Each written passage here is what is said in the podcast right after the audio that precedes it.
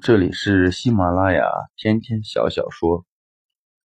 晚年，有一位老人用毕生的积蓄收藏了许多价值连城的古董。他的老伴儿过世的早，留下三个孩子，可孩子长大后都出了国，有了自己的生活圈。孩子不在身边。所幸老人还有个学生，更进更出的伺候他。许多人都说，看这个年轻人放着自己的正事不干，成天陪着个老头子，好像很孝顺的样子。谁不知道他是为了老头子的钱？老人的孩子们也常从国外打来电话，叮嘱老父亲要小心，不要被学生骗了。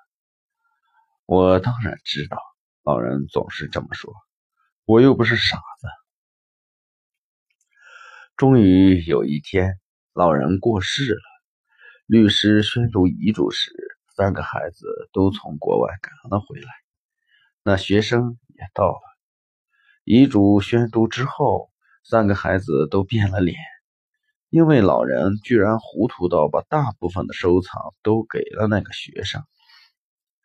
老人的遗嘱写着：“我知道我的学生可能贪图我的收藏，但是在我苍凉的晚年，真正陪我的是他。就算我的孩子爱我，说在嘴里，挂在心上，却不伸出手来，那真爱也就成了假爱。